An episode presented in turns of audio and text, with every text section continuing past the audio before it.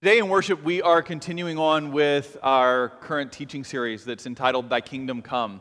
And in this series, what we are doing is we're looking at various parables from each of the four Gospels and talking about what does it mean to believe that God has called us to be kingdom people in our work, in our schools, in our neighborhoods, working to build the kingdom of God wherever we are.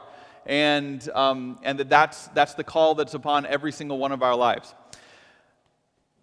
Today, we have um, uh, someone who has become uh, a friend that is here to um, teach today, uh, Michelle Verrill. Michelle was introduced to me uh, a number of months ago by um, a, a, mutual friend, Joella Darby, who has worked on staff with InterVarsity Christian Fellowship. She talked to me about Michelle who has been on staff at InterVarsity for the last 15 years. Michelle has worked both in Tampa Bay uh, and also here in Austin for the last number of years. She currently serves as in both regional and national levels of leadership with InterVarsity, uh, working with college students. And when we had today as an opportunity for where we were um, hoping to invite someone to preach and to teach as part of this series, um, I invited Michelle, and she is, is someone that I was humbled that she'd say yes, given the number of, of places and things that she's done. It's a real gift for us to have her come and to teach today from the series. And so, would you join me in welcoming Michelle Verrill?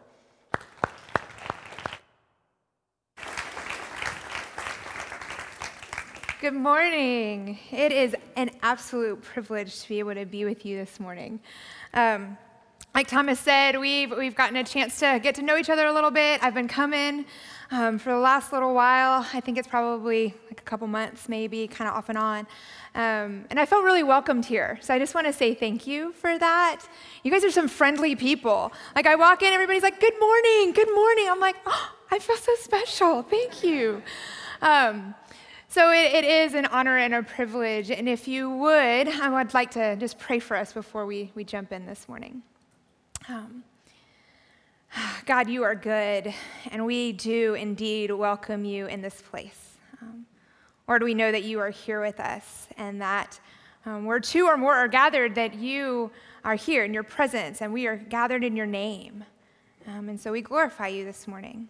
And so, Father, um, God, I pray that you would speak, and that it wouldn't be my words, but your words that are heard.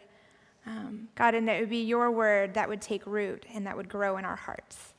Um, we love you, Lord, and we thank you. It's in your name we pray. Amen. So, from small beginnings come great things.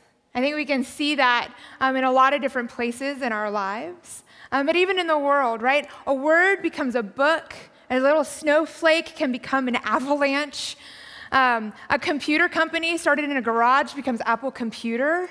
Like, who would have thought, right? That a couple of men gathered together, sitting, because their wife was like, get out of the house, please go do something, would start this computer company and phone company that almost all of us have, right?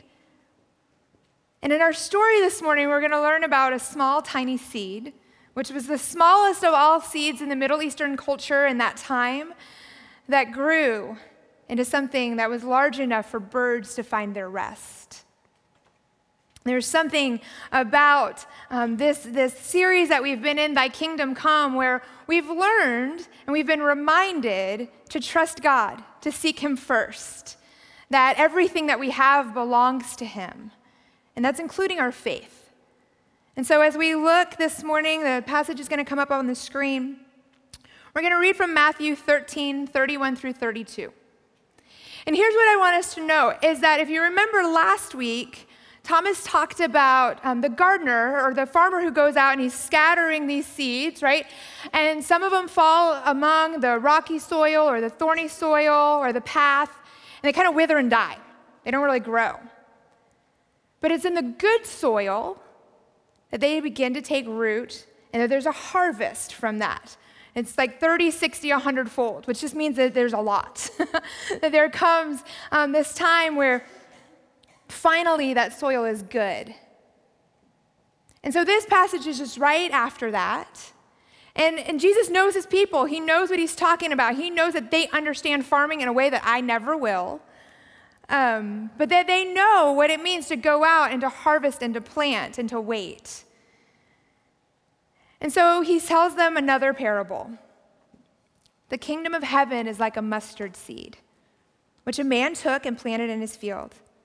And though it's the smallest of all seed, yet when it grows, it's the largest of garden plants and becomes a tree so that the birds can come and perch in its branches. Now, I got to tell you, when I was sitting in Thomas's office and he was like, hey, we would love for you to come and preach. What do you think about Matthew 13? That's all he said.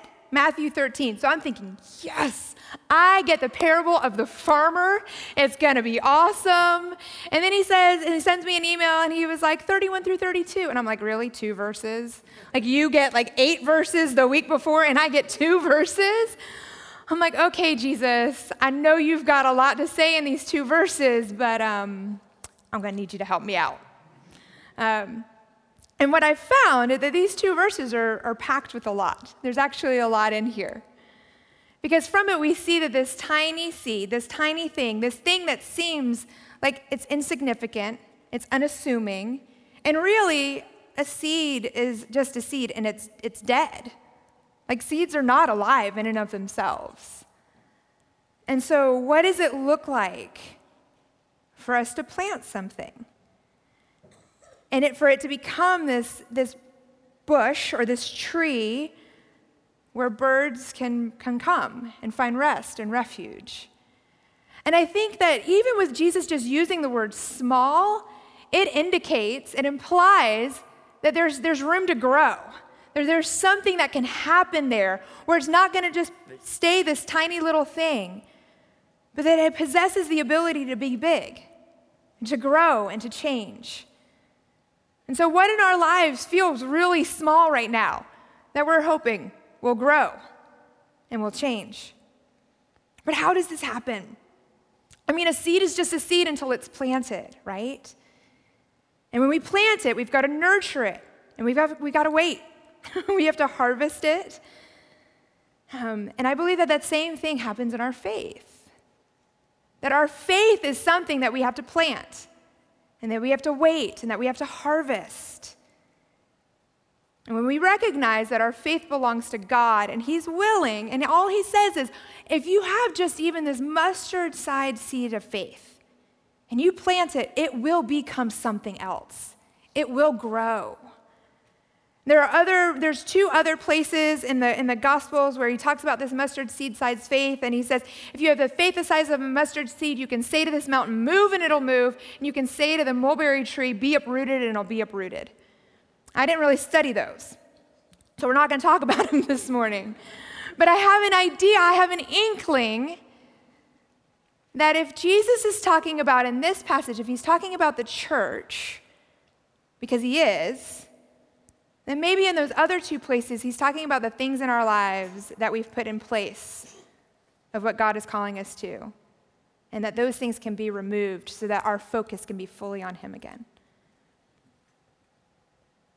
Now, my mama and papa, my grandmother and grandfather, um, they lived in Kentucky my whole life and they had the most amazing garden. Like I would go, and when I got older, I would take pictures of their garden because that's what I like to do. Is I, I, one of the hobbies that I have is photography, and so I would go and I would take pictures of their garden. But when I was little, my mama would like let me go out there with her, and we would garden together. And gardening was all about getting dirty.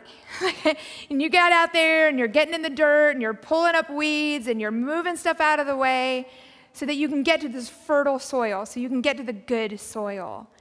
Because it's where the good soil is that things can take root and they can grow. And I don't really remember a lot, and, and if you ask um, my fiance's mom, especially, she makes fun of me because she gives me plants and then they die. And I'm like, Miss Ruby, can I get another plant? And she's like, Are you gonna like let it live this time? And I'm like, Hopefully. Um, but I do know that gardening takes some dirty work, and it takes some watering, and it takes fertilizing, and it takes a whole lot of waiting. And I remember um, just being in elementary school and being given seeds, and we were supposed to plant them and just wait for them to become something. And it was amazing. And I was impatient, but I would wait, and every day I would stare at it. And I'm like, come on, you can do it. But eventually, this little flower began to bloom, and I was just the most excited kid in the world. Because it's in the waiting that the transformation happens. You see, roots take time to, to grow and to dig deep. And when Jesus is speaking about this parable, he is. He's speaking about himself, he's speaking about the church, he's speaking about how for the first 30 years of his ministry, he was kind of dormant in a way. He made no claims, he did no miracles, he was just a regular guy, he was a carpenter's son. He just went about his business waiting, waiting for the day that he would feel released to go into ministry. And when he was, it was three years of preaching and teaching that the kingdom of God was at hand. And he poured his life out for his people, he poured his life out for his disciples. And his disciples were like, you know what? I think this guy might be the Messiah. I think, I think it might be him. But he's not exactly looking like the king that we're expecting. He doesn't look like he's going to be the guy to come over and, you know, take over the Roman government and bring us back into the power that we're expecting. But they knew that there was something about him. And his kingdom came in a very obscure, in a very awkward and unassuming way. Just like this tiny little mustard seed gets planted and becomes something that people wouldn't expect especially not out in the middle of a field. Like it's a little odd that Jesus talks about it being in the middle of a field. But I think he does it on purpose because he wants us to understand what his kingdom is like. It's like nothing we would expect. And so it's in his death and resurrection that after that, these 11 men go on to plant and to become the church that we are now a part of today. So we see this tiny beginning become a worldwide movement of Jesus followers. From this tiny seed becomes a great place of refuge and hope for all people. And, and I'm honest, if I'm honest with myself, if I'm honest with you, I think that waiting is the longest and hardest part of our faith. I mean, who here likes to wait? Anybody? Like, is that your favorite thing to do? Because it is not mine. Like, I, I don't even want to, like, I look for the shortest line in the grocery store because I just don't really want to wait. But it's in the waiting that something happens. It's in the waiting that, that God meets us. And, and I think sometimes, like, when we're waiting on something, especially when we're waiting on God to do something and it doesn't come immediately, then we, you know, like revert back to being children like little ones where we like want to stomp our feet and be like, come on, God. Like, really? Like, when are, why aren't you doing this in my timing? Like, I know my timing is perfect. So why can't you come and do that? Right? And then I'm reminded that, that God does things in his own way and his own perfect timing. And I don't know the Kildays, um, but I was here when I heard their story, um, and I was just really inspired by it.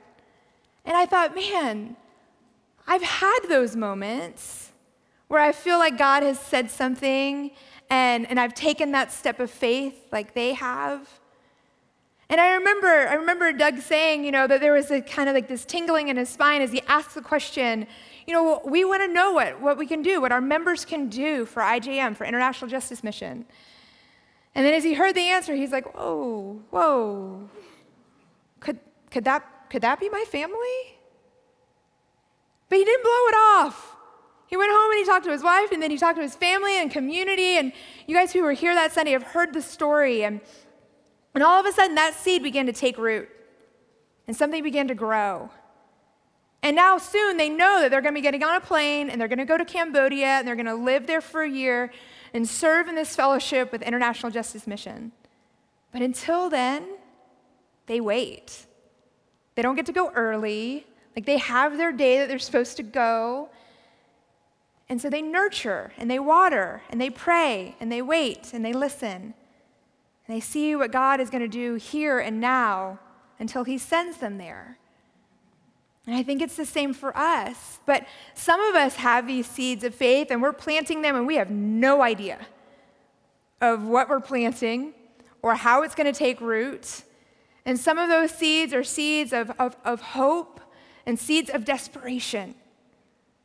They're seeds of, for our families, for that prayer for a child, or, or for a relationship, or to get into college, or to just pass the test, or, you know, for the provision for the pledge that you made last Sunday.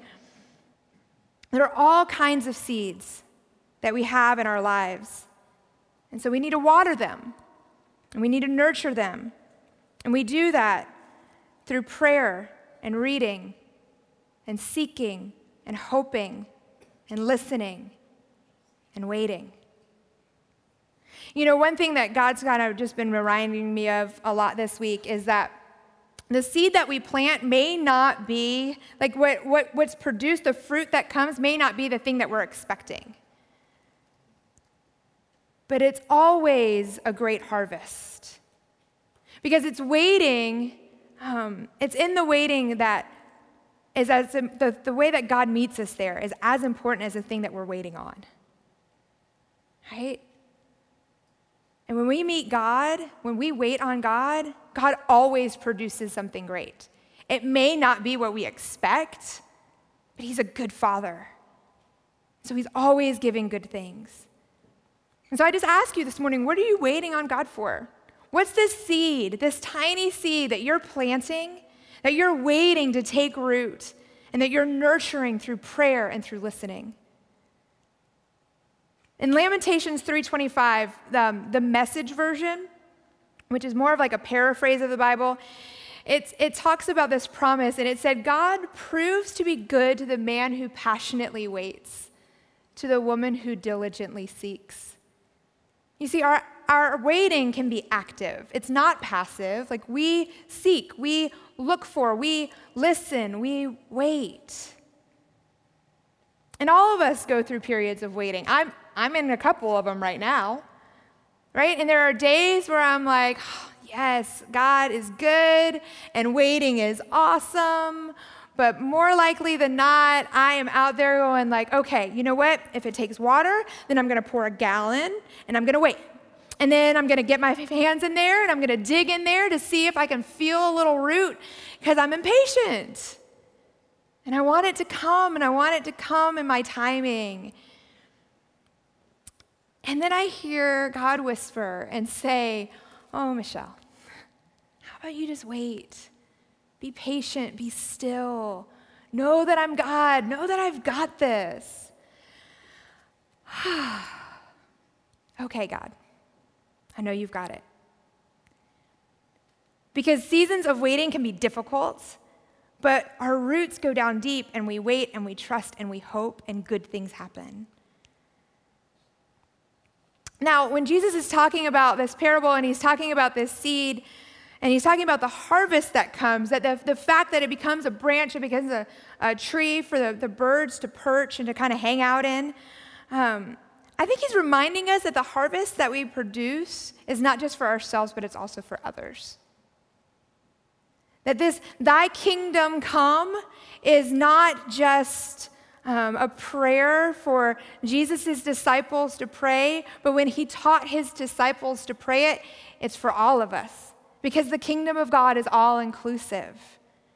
And so, what will that look like for the thing that we have planted? And we're waiting for that fruit, we're waiting for that harvest, and we want to take it and we want to hoard it and we want to hold on to it for ourselves. And God's saying, No, it's not just for you. Who can you share it with? Because just as that seed of faith is given to us by God, the harvest is given by God as well. And the things that God gives are things to share. And so from small beginnings come great things. And sometimes those things are external, like the growth of the Christian church or the physical answer to prayer. But I think more often than not, the, the great thing is what takes root and what is produced in our own hearts. And what should take root is the remembrance, is the idea that we are citizens of the kingdom and that our heart's cry should be, Thy kingdom come, Thy will be done, here on earth as it is in heaven. And so this morning, I want to leave you with three questions just to kind of reflect on as we move on in our service. Um, What seed of faith do you need to plant, and how will you nurture it? What are you waiting on God for? What are you harvesting not only for yourselves, but also for others? Let's pray together. God, you are good, and you give good gifts to your children. Um, Lord, and you have given us these seeds of faith to plant and to nurture and to wait and to harvest. So, God, would you help us to do that in your timing and in your way and not in ours? Uh, Lord, you are good, and we know that you can produce great things from a small beginning. Amen.